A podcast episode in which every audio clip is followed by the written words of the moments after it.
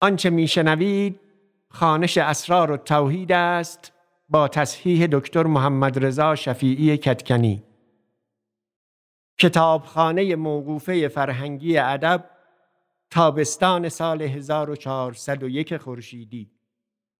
در خانش این متن مواردی چون اعداد عربی نام بعضی کسان و جایها و بعضی موارد دیگر را که در دوران ابو سعید رایج بوده است و ما اینک به آن دسترسی نداریم به گونه ای خانده ایم که به گوش مخاطب امروز آشناتر است و موجب وقفه در درک متن و پیگیری روایت نمی شود.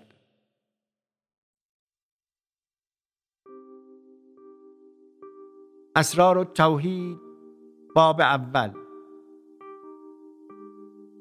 خانش بخش نوزدهم خاجه بوطاهر شیخ ما قدس الله روحه العزیز گفت که روزی شیخ ما مجلس می گفت و آن روز در قبضی بود. شیخ ما در میان مجلس گریان شد و جمله جمع گریان شدند.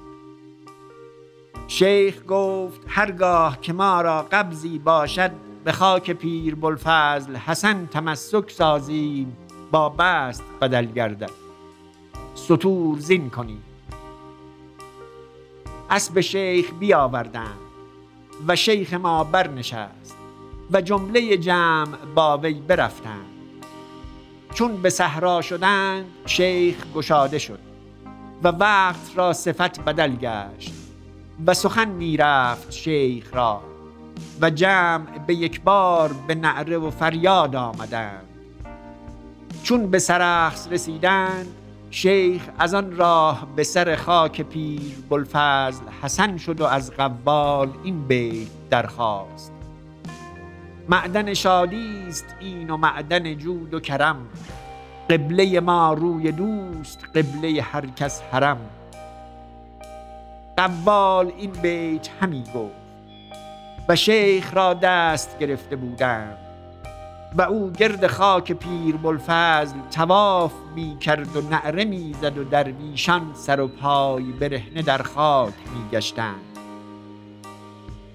چون آرامی پدید آمد شیخ ما گفت این روز را تاریخی سازید که نیز این روز نبینید.